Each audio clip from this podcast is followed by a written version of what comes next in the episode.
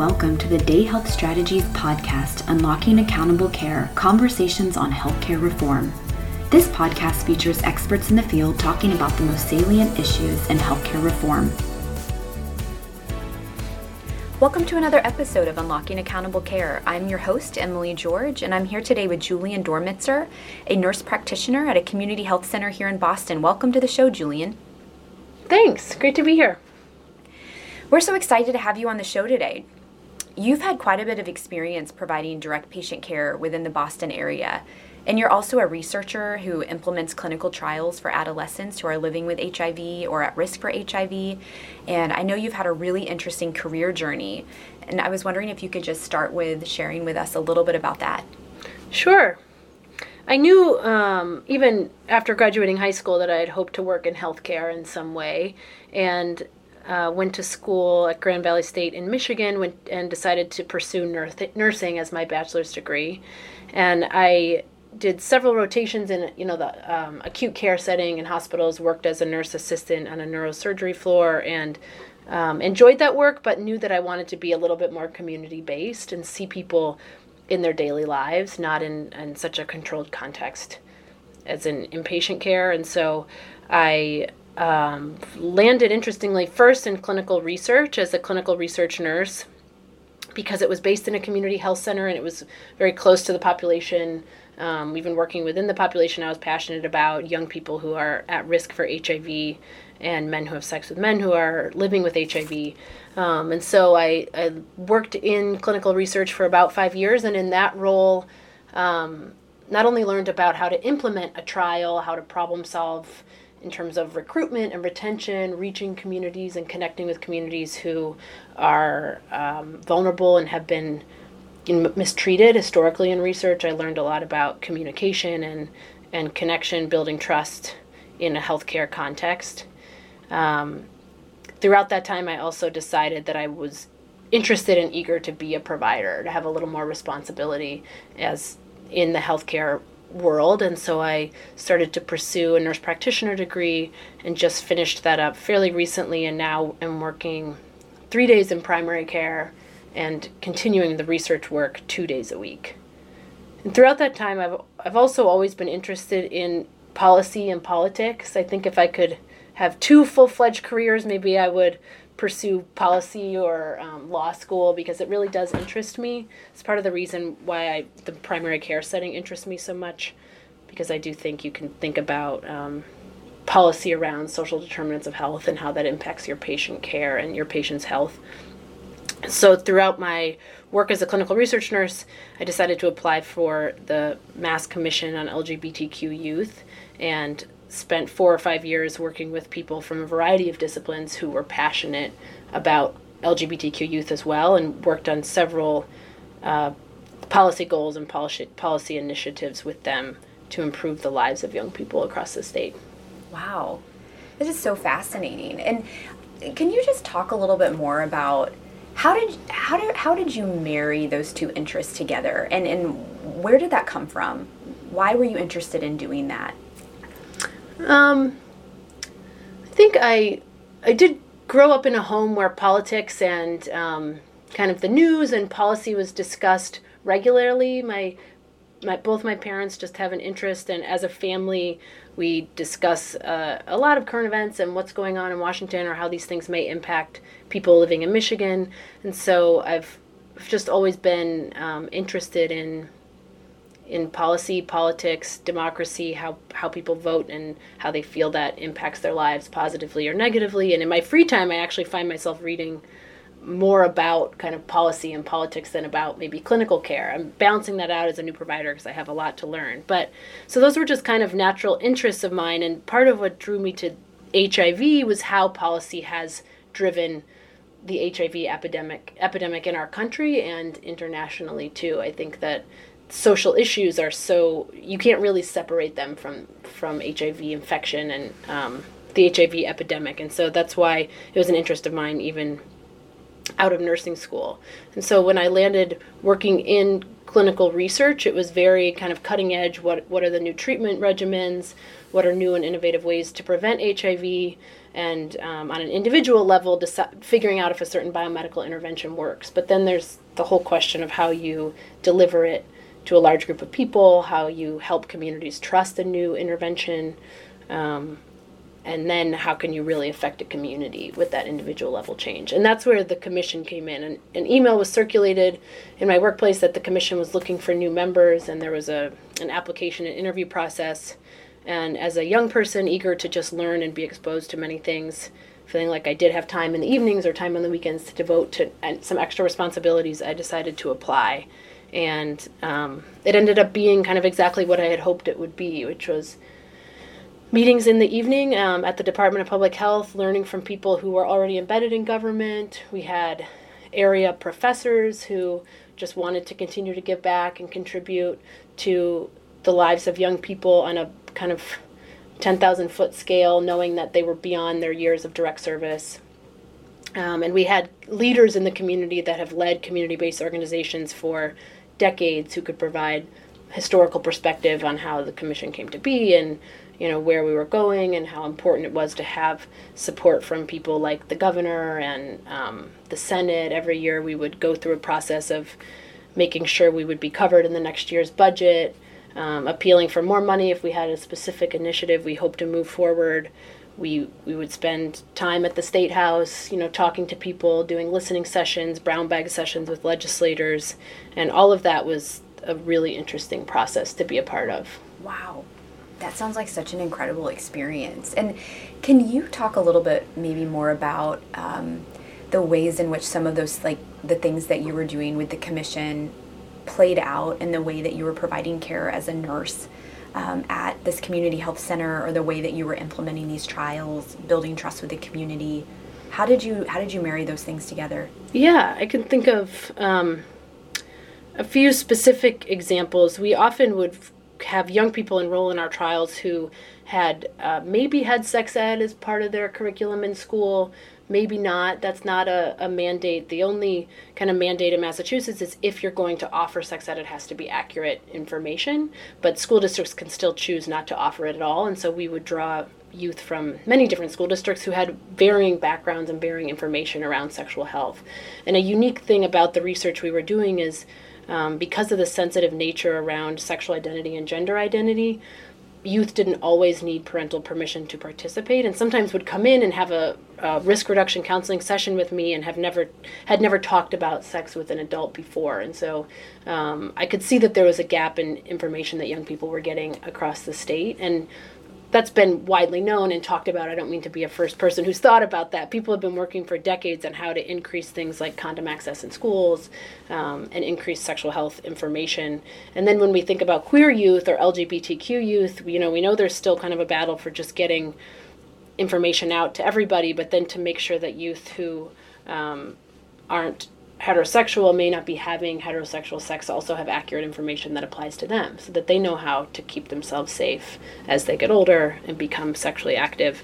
Um, and so the commission has worked hard on it, making sure that if schools are going to teach sex ed that it's also inclusive of lgbtq people in an affirming way and that can be done just in kind of empowerment around gender or sexual identity um, depending on how you know detailed a given school district or school board agrees to be. We just want to make sure that when people are um, teaching and bringing up those policies, that they're accurate and applicable to all youth in the room. And so that's something that we, um, the commission was kind of working on as I was meeting with young queer people who had never heard relevant information for them. So I know that that's an ongoing need, but something that um, the commission was having success in and had a lot of support from the Department of Elementary and Secondary Education in as well each year the um, head of the department of elementary and secondary education would send a letter to each school principal um, kind of giving their signature of approval or uh, encouraging them to work with our commission and that it was kind of trusted and that we were um, going to provide safe and accurate information and work with communities local communities in a way that would not alienate parents or even teachers who may not be comfortable with material we were discussing mm-hmm. So that was really key. Another policy the commission worked on was while I was um, more active was ID access for young people. So we know that um, an, an ID, a photo ID, allows you to access other state services that we might take for granted to get into a shelter, to sign up for MassHealth, to access food assistance. You need an ID. And if you're a young person who um, hasn't gone through driver's education or hasn't gone that more formal route that people may th- take to get an ID, it can be hard to get a, a state ID that allows you to access those services, as well as there's a fee along the way. So there's a $20 form to fill out here, there's a $30 form to fill out here, and the commission was able to fund a pilot program that supported a caseworker in community based organizations around the Boston area and greater Boston area that could kind of walk a young person through that process and cover the fees that they would encounter along the way. And so we had a pilot program for a year where we were able to fund a part of a person's salary to work with youth on ID access, cover the fees, and young people could then get an ID and access a lot of the systems that people have been really proud to create and support in the state. But but that accessibility was an issue, and I could think of patients of mine that that would definitely apply to.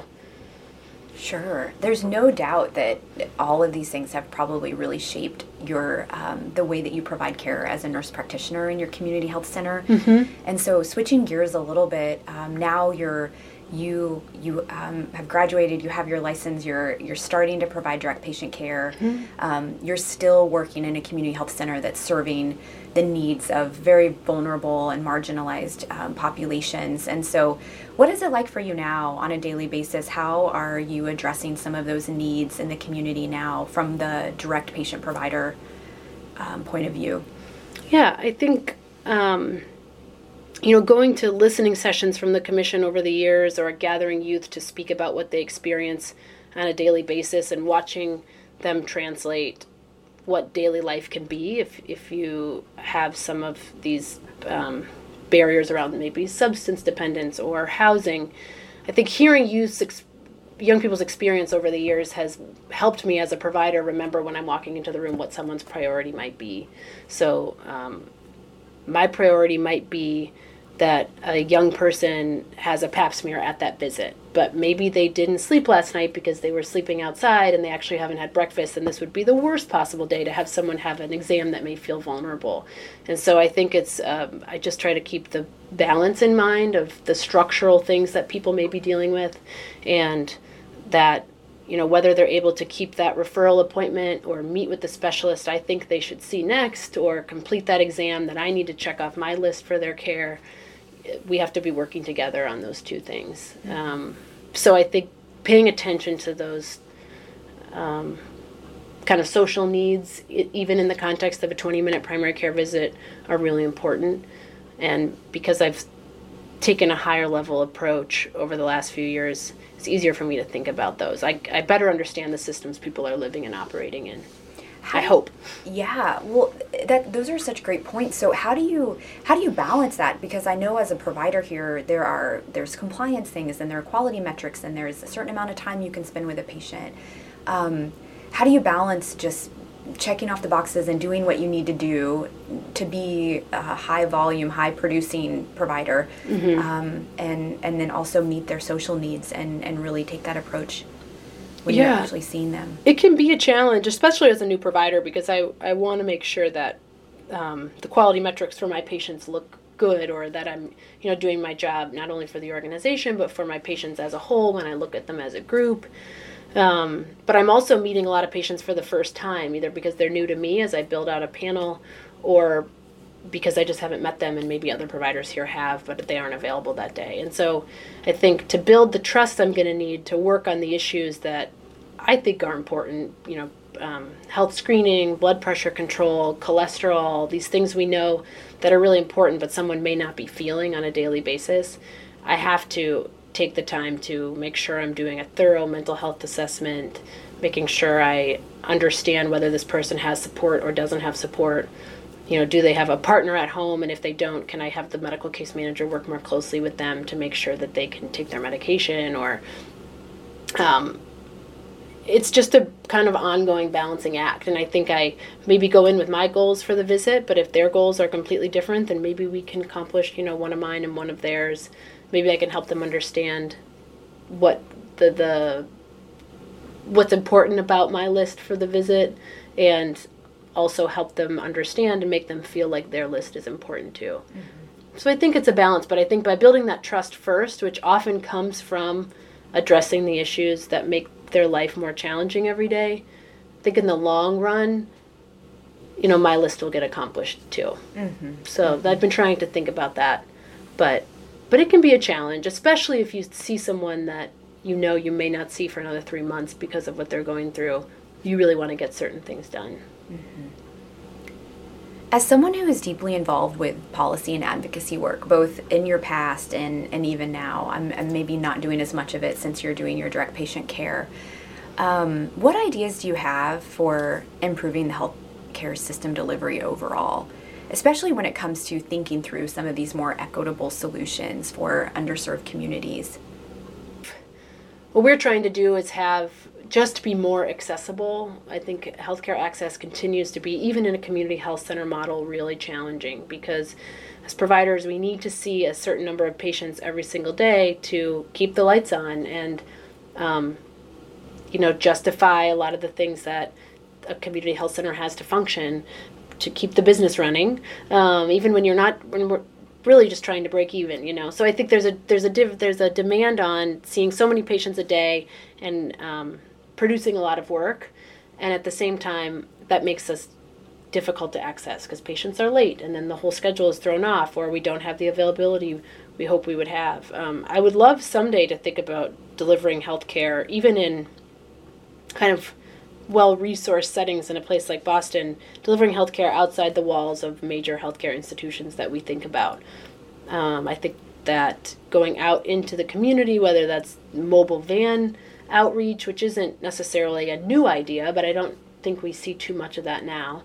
Um, making sure that patients do see their their healthcare organization, their providers, in the spaces that they're in too would, would go a long way to increase um, equitable access. You know, um, I know that you've you've talked before about an experience you had where you went out and did some HIV testing in a van, mm-hmm. um, and and so can you share a little bit about that? Because talk about that is a really great example of, of what you're talking about. How do you um, increase access for these populations? Mm-hmm. And, and mm-hmm. this is a real life example. Mm-hmm. Yeah, we had a study that had tasked us with.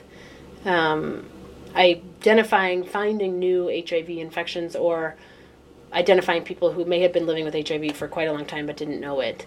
And that can be a challenge in a city where we think testing is pretty accessible. You kind of have to find the cracks, and we know the cracks are where the epidemic continues because people don't know their status and then share it with others. Um, so we realized that we needed to increase our testing hours, you know, late into the night, and we needed to leave our neighborhood. So a colleague of mine and I ran rented well rented a van that was kind of outfitted for this kind of testing. And we were just doing rapid finger stick testing at that time. And we parked it outside of air clubs in the area. Um, and that isn't uncommon. There are some p- people that do that on a more regular basis in Boston. We had learned about a club that was kind of farther outside the city and frequented by people who may be at risk for HIV, who may be non English speakers, who may be undocumented, and for a variety of reasons not able to access services that were otherwise available around them. And so we worked with a, some staff and um, people we learned met through word of mouth that were willing to go into the club and talk about the fact that we were outside and build some of that trust before they even came in contact with us and help them understand that even in the context of this research study things like legal documentation don't didn't matter. There would be no cost. They would have a, an answer, a result right then and there. You know, we didn't even need to collect information to follow up unless the result were positive. And so um, we did it a couple nights over a winter, and we would test from 11 p.m. to 2 a.m. and we would stay in the van so that people approached us when they were ready or they wanted to. Sometimes people would be outside smoking and see us and ask about us, and then they'd get a test. Or um, someone inside would have had a conversation with somebody and sent them out to get tested. And we did um, one night identify a new positive, and um, she was, you know, really kind of surprised and shocked, but because she felt like it was a safe private setting, we were in her community, she actually had friends there that she was willing to ask support, you know, ask their support that night. We got her contact information and I gave her my card and I just said, I hope, you know, I really would love for you to see me tomorrow. Come to this address anytime you can show up in the lobby. And in research, luckily, we have a little more flexibility than primary care. And sure enough, I went home that night not knowing. You know, I had her contact information and we were going to do everything we could to find her. We would never want to not be able to get in touch with her again, but I didn't know if she would be the one to initiate it. And sure enough, the next day before noon, she was in the lobby and just said, You came here to see me, you know, and we were able to get her right in to see a provider, do confirmatory testing, and she was undetectable within two months probably wow. on medication and she's still doing very well and has never had a detectable viral load again so i don't know when necessarily she would have accessed the more traditional healthcare setting we think of to, to get tested but um, that kind of approach you know at least made a difference mm-hmm. In in her life and ultimately her partner's lives in the future too Sure, that's incredible. And and how was it received? You know, the this this type of, you know, setting up and going into the community. How do you feel like it was received by the the clients that were coming in and and getting tested? I think um at least for the people we saw, it was received very well. I'm not I wouldn't necessarily have been inside and heard conversations if people said, "No, no way," but our the staff we were working with and the team that was inside talking to folks also had a really positive experience and i think we were kind of busy all night long you know we we would test 25 to 30 people a night and so people um, it was a pretty continuous flow i would say we were received well in that we were able to build at least enough trust to get a test done and um, have people talk to us a little bit about risk reduction or prevention strategies in real time. Mm-hmm. But we had to be efficient. We had to kind of lay the ground rules right at the beginning and address what we thought people might be worried about financial barriers, immigration concerns, um, the level of contact information they would need to provide. You know, we know that these are all the reasons that people worry about engaging in the healthcare system to begin with. Mm-hmm. And and transportation, you know, we were able to mitigate just by being right there outside the door in their neighborhood. So I think that in general, we were we were received pretty well because we could address and mitigate their concerns up front, and then be be efficient and get them information very quickly about their own health. Mm-hmm. Wow. That's such a great example of um, eliminating those barriers, those structural barriers that keep people from accessing care, especially like we were saying with populations that tend to be overlooked by the healthcare system or fall through the cracks or don't feel comfortable accessing care. Um, so, we only have just a couple minutes left, and I'm wondering, um, just as a as a provider in this space, um, somebody who's really trying to balance um, the the provider demand, the provider production pressure, um, with this heart for really implementing policies that are equitable for these populations. Um, what advice would you have for another person in this position, or, or what are some of the things that you're thinking about on a day to day basis moving forward to make the system stronger? I think um, there's so much of what I really am thinking a lot, you know, almost every day about about the whole system and then about the individual patient care. Um, you know, when you go home, there's always a patient or two you're kind of thinking about. Um, so I think the advice I'd have for first just someone hoping to get into this kind of work is to just learn and learn and learn and um, show up at community meetings, show up at forums, you know, learn how this how policy is developed and the data that goes into that policy and understand that these policies, legislation, the decisions that payers make um, really are based often in data, whether it's financial data or clinical data. And so you can be working on these policies in a variety of ways. You know, data collection, training, um, obviously the implementation side. And I think in terms of what I hope for the future, I think we we have taken some steps to try to control cost, to make even healthcare providers think about prevention as often as we're thinking about treatment, ways that we've attempted to keep our most vulnerable and high risk people outside of the ER, you know, if they're not having an emergency.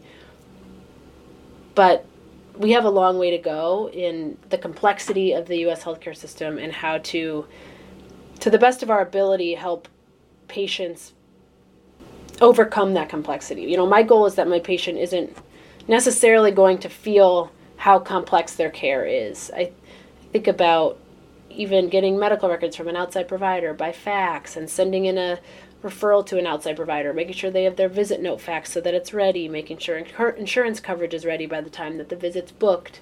Um, those are all is is insurance going to cover the specialist? In some cases, a patient has to call their own insurance. Those are all steps that take um, effort from the system, whether it's the provider or the case manager or the patient services member.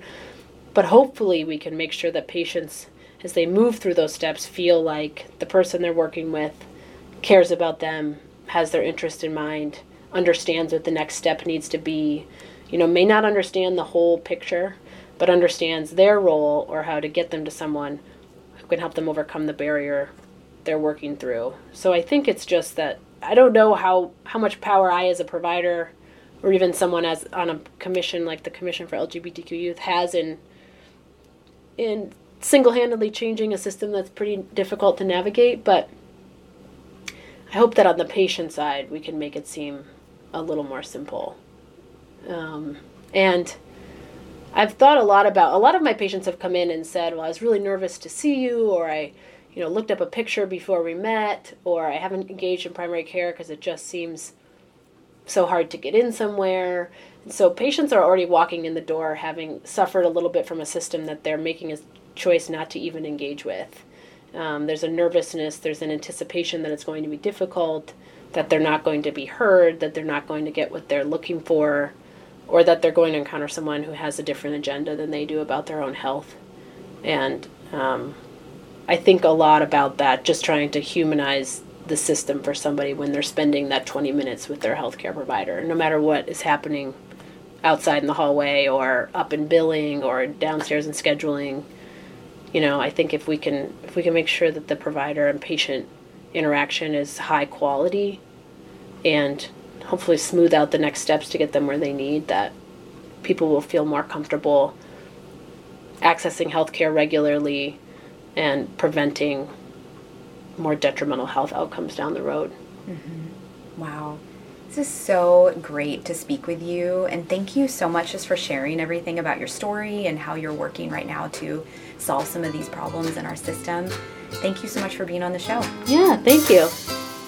Thank you for tuning in to the Day Health Strategies podcast, Unlocking Accountable Care Conversations on Healthcare Reform.